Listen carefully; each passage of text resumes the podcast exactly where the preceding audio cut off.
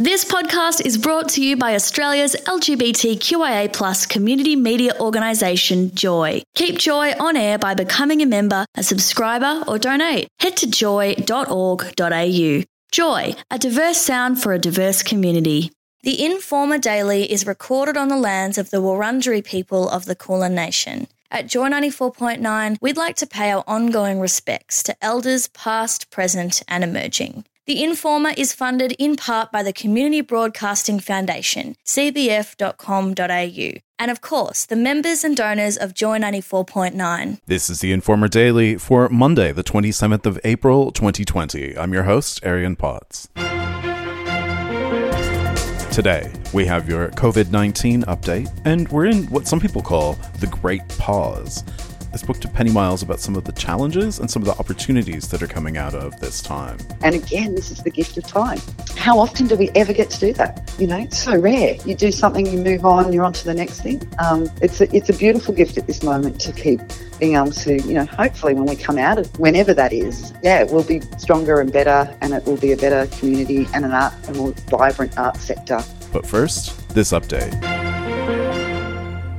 This is Dee Mason with the Joy 94.9 COVID 19 update for Monday, the 27th of April. The COVID 19 tracking app is now live and over 1 million Australians have downloaded it. For the app to really work, 10 million people need to download it. The government is assuring people the data collected by the app is safe, despite concerns it's been stored by a foreign company, US tech giant Amazon.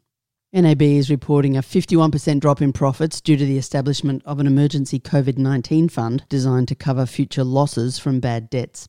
The bank is asking shareholders to invest an extra $3.5 billion to begin recouping some of these losses. These results do not reflect the full COVID 19 fallout. It's likely we'll see more reports of losses in a couple of weeks when the other banks give their half year reports to the ASX. Restrictions are beginning to ease in Italy, which have been in complete lockdown for seven weeks to contain one of the worst COVID 19 outbreaks globally. Public parks and gardens will reopen, and residents will be allowed to visit relatives living in the same region as them starting from May the 4th. Later in May, libraries and museums will reopen, and professional sports teams will be able to return to training. 17 police officers who had been involved in enforcing Peru's COVID 19 lockdown have died of the virus. Peru's Interior Minister, Carlos Moran, was fired on Friday amid criticisms he failed to provide officers with masks and medical care. Over 1,000 Peruvian police officers have contracted COVID 19 since the country's lockdown began. Queensland is the first state to announce major changes to its social distancing restrictions beginning on May the 2nd People will be able to leave their homes for non essential activities. Queensland residents will be allowed to drive anywhere within 50 kilometres of their homes. Some national parks will reopen and people can go shopping for non essential items. Western Australia has also announced a relaxing of restrictions which comes into effect today, with the two person rule being lifted and gatherings of up to 10 people permitted. Both states say residents should still practice appropriate social distancing, including remaining one and a half metres away from others. Public parks in the Northern Territory will begin to reopen in the coming days to allow activities such as fishing and camping. Some national parks and parks within biosecurity zones will remain closed. Chief Minister Michael Gunner says the Territory Government will release a plan for further easing restrictions on Thursday. You are listening to the Informer Daily on Joy 94.9 and across Australia on the Community Radio Network. Penny Miles is the CEO of Circus Oz, and she's used her experience at the top of the arts sector as well as in government to outline some proposals for arts companies to change the way that they approach getting funding and to emphasize the importance of the arts in the economy. You recently wrote a piece uh, for Arts Hub where you talk about how the arts has been missing out on some of the stimulus funding that's been coming through. Yeah, I mean it's it's interesting. We've seen a lot of support come out from the federal government. I mean they have been amazing in terms of propping up the economy, um, but the arts has sadly really missed out. And you know we can imagine we've seen airlines be supported. um, well, particularly Qantas, we've seen universities, but the arts hasn't received a particular package, and we're incredibly vulnerable. So we've all been hoping and waiting uh, also for the JobKeeper to see us through, but unfortunately, mm-hmm. many of our artists um, go from contract to contract, they're freelance, and they're not protected or supported either. So the lifeblood blood of our industry, we desperately need support for. And we've been asking and demonstrating how many people we employ. I mean, it's fascinating when you look at some of the fiscal um, reporting that's coming out. We actually employ more people than the mining industry does, but we believe, you know, the way we think about it in society is that mining is the backbone of this country, but the arts is a huge employer. And we really need that support to be able to keep these people um, you know, surviving through this pandemic and also creating through this pandemic. So our requests to go to government saying, here we are, we're a vital part of the economy, are failing. And I think the reason they're failing is we, we haven't got the investment pitch right. You know, you talk about how that the mining sector employs fewer people. Why do you think it is that the arts doesn't capture people's imagination that way, or why do you think that people don't think of the arts as such a large sector? Yeah, I, look, I don't think. I mean, partly we haven't been doing that ourselves, and, and it's been an amazing realization to be adding it all up. You know, our focus and energy has been always so much on our audiences and who we're engaging with, and seeing ourselves as an industry and part of economy, and talking about ourselves that way isn't something we've been doing. And I think we need to, you know, we've now caught up to that, but we also need to go the next step further and go, it's not just what we're worth, it's what our value is as well. And when we start to think about our role in society, you know, here we are, we have the government who's really keen to make sure that society springs back, that people come back out, that they want to engage. And when they engage, they're going off to having dinner, they're going to see a show. We know that all the things that happen in and around the arts, that social connection gets people out and moving and that mm-hmm. also stimulates the economy. So w- we can see that we actually have a knock on effect to a whole range of different businesses. And so pushing ourselves into that kind of space and going, it's not just about who we employ, it's also our value back to society mm. and our value not just in monetary terms. So if we think about it now, particularly while we're all sitting and isolating in our homes, what are we missing? you know that that moment to connect mm-hmm. even now the quality there's a lot of things going up on the internet you could spend hours and lose yourself in TikToks. um, but the quality pieces, those moments that inspire you, the moments that are going to help bridge you to whatever it looks like when we get to post pandemic world. Mm-hmm. And there is an opportunity here to celebrate, to think about the parts of society that we love, to heal, to share stories. Um, you know, th- there's a whole range of things that the arts can do, both on the self- social well-being as well as the economic well-being.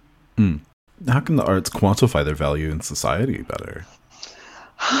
It's it's so hard. It is really hard. I mean, maybe at this moment, you know, we're, there's a trap here. We are we're we're so value driven as as a sector and an industry, um, and that we are still supplying people with content. You know, most of people are reading books. Who's our writers? You know, most people are tuning in to look at anything that we can get up online. We're we're all trying to work how to do that better and with quality at the moment um, particularly when we need to employ our artists.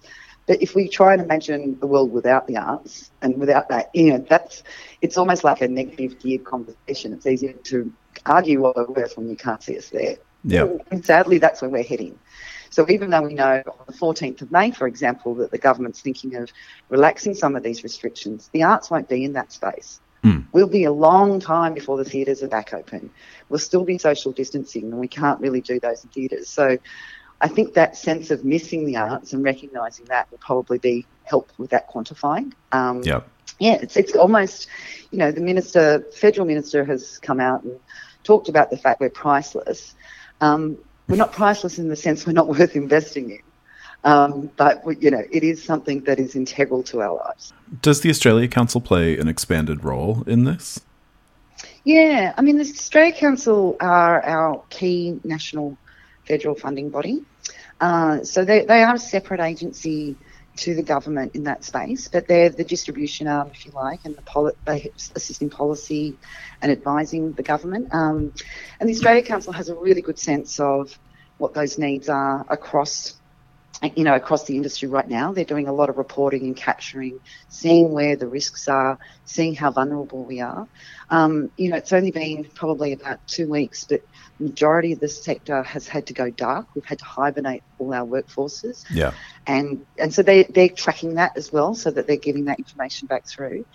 I, I mean, I think it's a it's a really interesting shift. You know, we have been all arguing this desperate need, um, but when we think about that kind of sense of worth and the need for investment, you know, we um, we can look here in, in Melbourne, for example, in Victoria, and see that the the Creative Victoria and the Arts Minister down here, though, has just shifted to investment. Mm-hmm. They've just announced on the weekend um, a strategic investment fund of $13 million and also a further $2.2 million to support artists to make and create works that will help now while we're all in isolation, now while we're all still social distancing, and bridge that gap into post pandemic.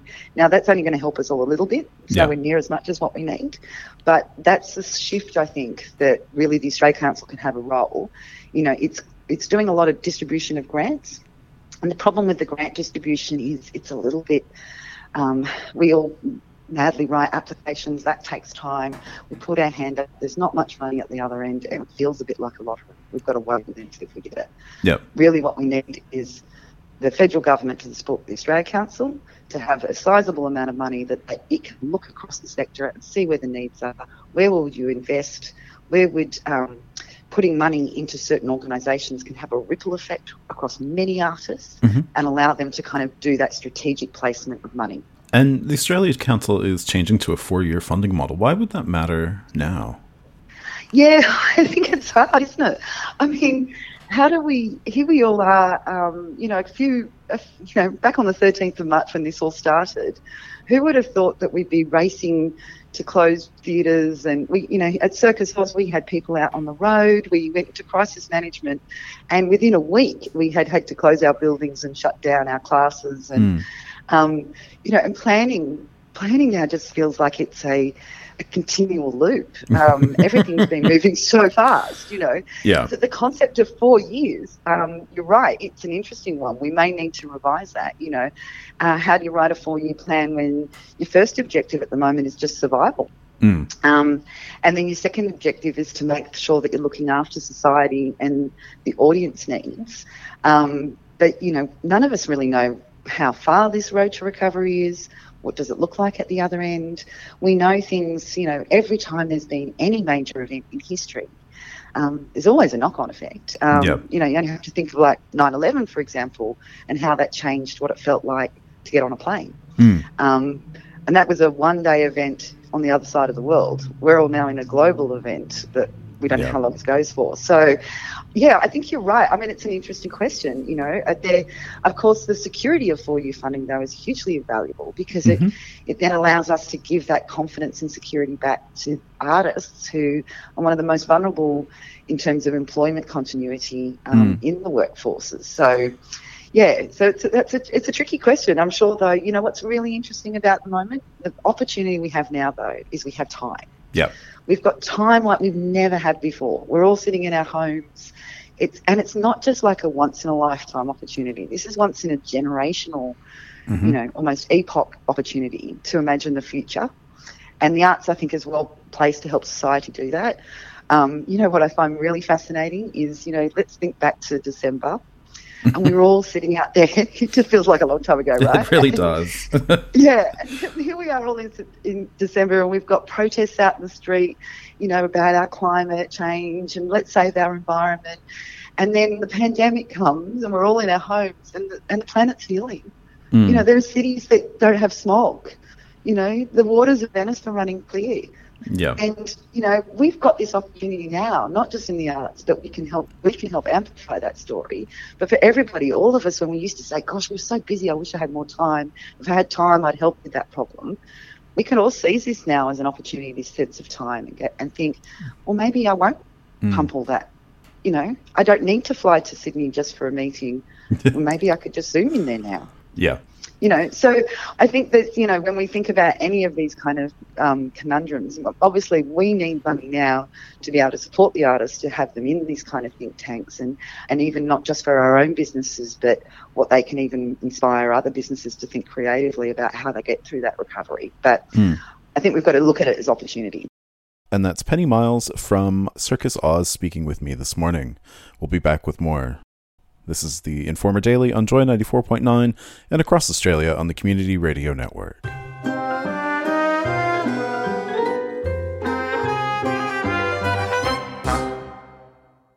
We're speaking with Penny Miles from Circus Oz about some of the changes and opportunities that the Great Pause, as they're calling it, is giving us. One thing that you've reminded me of while we're speaking is that in the United States during the Great Depression, they created the Works Progress Administration, which built a lot of things. Like um, many towns have little parts of their parks that have been built by people who were on welfare and were paid to work and do things. And yep. artists were part of that. And so yep. there's a lot of really iconic art in the United States from that period that was either created like through murals or um, there was a writers program where they wrote things like guidebooks to cities or um, uh, performing arts. And so there was a really interesting period of opportunity for um, experimentation and for artists, especially people of color, to have their works performed and seen in a totally different way. Um, yes, and people would see, amazing? yeah, and people would see some of the classic art, like you know, there are now these you know, get yourself cured of syphilis posters that harken very much back to sort of a World War II thing, but that that design and that style is is very similar to what came out of the WPA a couple of years before that.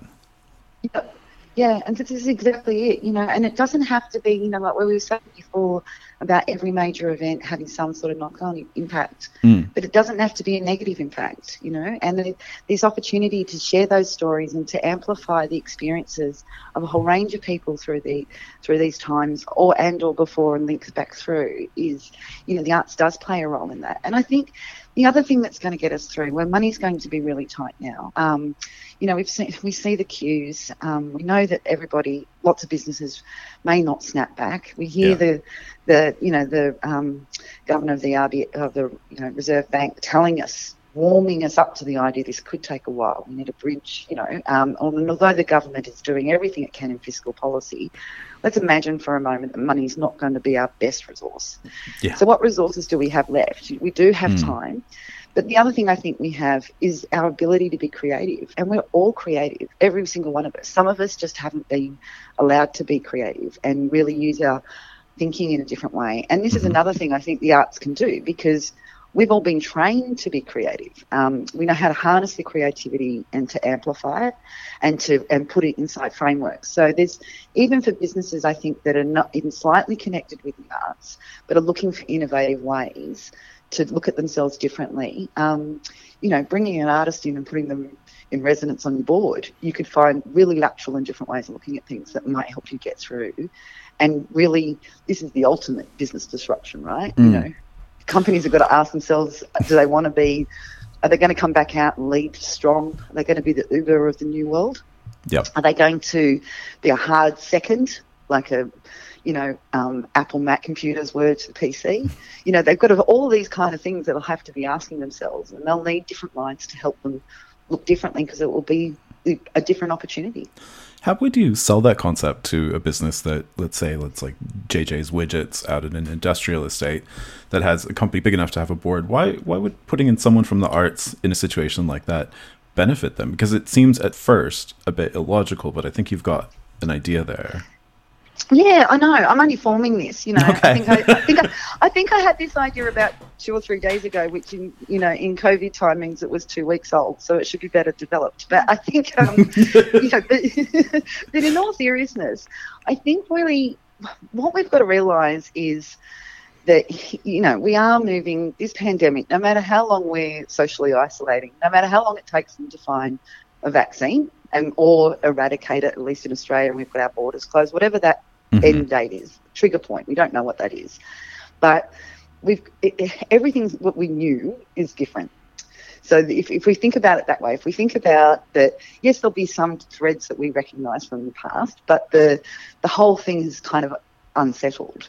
And when we're in that space, going back to what we knew and building ideas from that, there's a little bit of a, a flaw in that way. You'll only mm-hmm. end up with what you had before. You'll be pushing and fighting against something that no, but no business is going to just spring back and no tap just goes back on.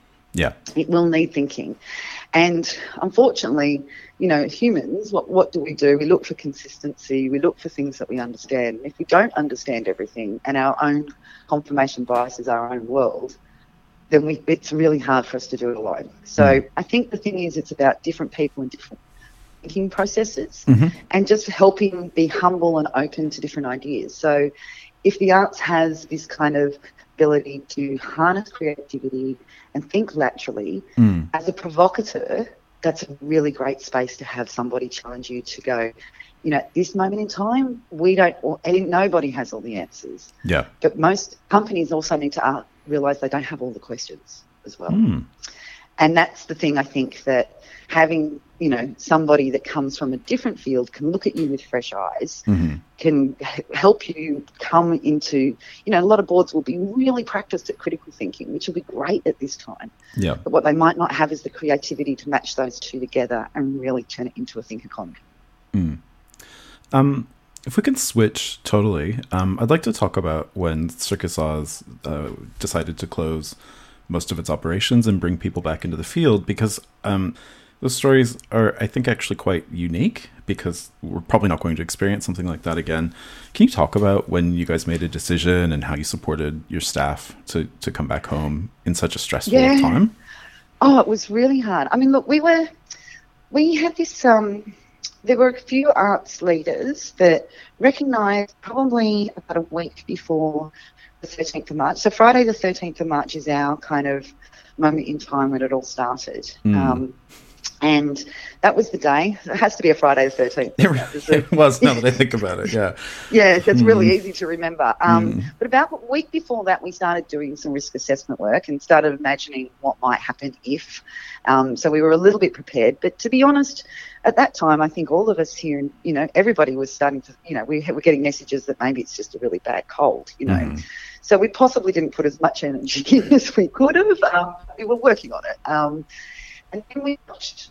It was just like a domino effect. So mm-hmm. Friday the thirteenth, the um, 500 gathering stopped, and we were part of the Melbourne International Comedy Festival. And our poor colleagues there were the very first to have to, in Australia, to have to call off, yep. you know, a, a big arts event, and so we had to go as well because we were part of the festival. So that was our first thing. We had people out on the road mid itinerary. They were literally moving from regional town to regional town, mm-hmm. incredibly stressful. Um, and the information wasn't that strong. So, yeah, we had the same thing. We had to be working with those venues going, it's 500 at the moment. Your, if your venue's that big, we can't perform for you. Most of those regional towns, they were small. Yeah. So we had a lot of regional towns saying, no, please come, we still need you. our team went and did a show, and a very, very small group of people were brave enough to turn up. Mm. And we're starting now thinking, let's not forget, this is only about two days. Yeah. You know, it's, I think it's the Sunday. It was moving so fast. Um, and then we also had in our building, we've got a huge amount of people that turn up for classes, um, regular, you know, from small kids through to adults doing a range of different circus skill classes from trapeze and yep. acrobatics and things like that. We were, uh oh, we've got a lot of people in moving around and we've got so much care and protection for them. So, um, so we basically had to prep for that, get all that communication out to everybody. and then while also monitoring and hoping that our team are out the road. And even though it's a tricky space for us because when we go out to those venues, those venues buy our show, they've got the audience relationship, and we didn't want to let people down in regional Australia. We know how tough they've been doing it. We've just had the bushfires. We can bring a moment of love. We'll be there. Mm-hmm. But as we started thinking about it, we were like, but hang on, what if our team is even being responsible for moving this virus around? We can't do this either. Yep. You know, so within 24 hours, yeah, it was bring them home. Um, and then bring them home, and we made the tough decision and I think this is, you know, with, with both our casual teachers in classes and the people out in the road, we made the really tough decision to say, we're going to keep paying you. Your work has stopped, but we're going to mm-hmm. keep paying you because people are so important. You know, these are vulnerable staff in terms of that they, you know, they don't get paid a lot. They, they're business employment history doesn't mean that they'll always have a permanent job. They're moving from place to place. Yeah. And we just did it and prayed and hoped that the government would come through. You know, the JobKeeper cut for some, but not all. And, mm-hmm. you know, and I think this is again why the arts is probably really needing it because most of us have made that the personal support.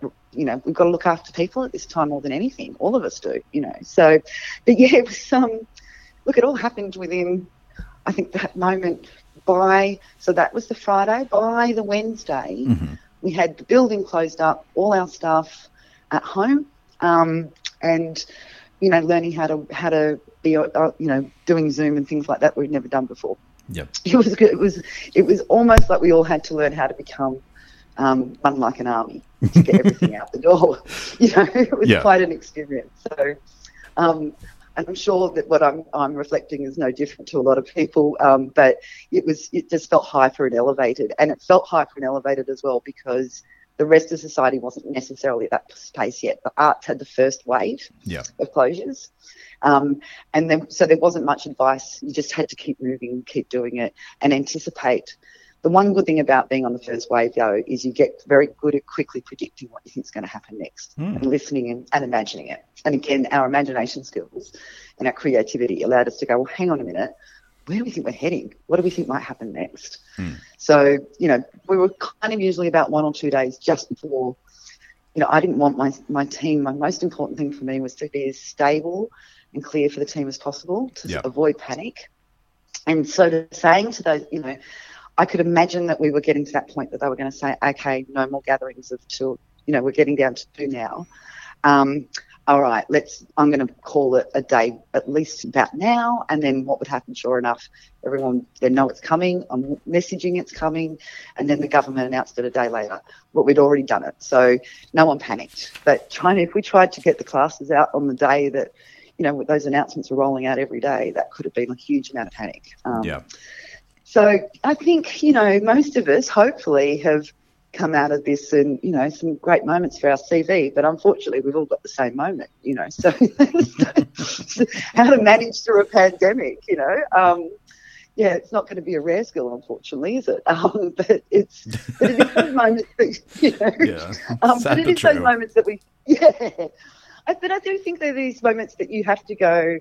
Um, we've got to also celebrate the, the things that we've done well. None of us know, there's no perfect answer for any of this. Mm. Um, but also equally be continually learning. That's just one of the things as a manager that I'm, you know, in my executive director role, I'm sitting there constantly refining, listening, watching, yep. and improving as we go through this. And again, this is the gift of time. Mm. How often do we ever get to do that? You know, it's so rare. You do yeah. something, you move on, you're on to the next thing. Um, it's a, it's a beautiful gift at this moment to keep being able to, you know, hopefully when we come out of um, whenever that is, um, yeah, it will be stronger and better, and it will be a better community and an art, a more vibrant art sector um, if we get the right support on this journey. Penny Miles from Circus Oz. That's all for us today. Thanks so much to Dee Mason, Emily Johnson, Nicholas Kamenya Sandry, Toby Halligan, Jordan Johnstone, Rachel Tyler Jones, and all of the great people at the Community Radio Network. We'll be back tomorrow. I'm your host, Arian Ponce. Mahalo. Informer is funded in part by the Community Broadcasting Foundation, cbf.com.au, and of course, the members and donors of Joy 94.9. You can help us by visiting joy.org.au and become a member or donate. Any amount helps us bring you community powered radio. Thank you. Thanks for listening to another Joy podcast brought to you by Australia's LGBTQIA community media organisation, Joy. Help us keep Joy on air head to joy.org.au. Joy, a diverse sound for a diverse community.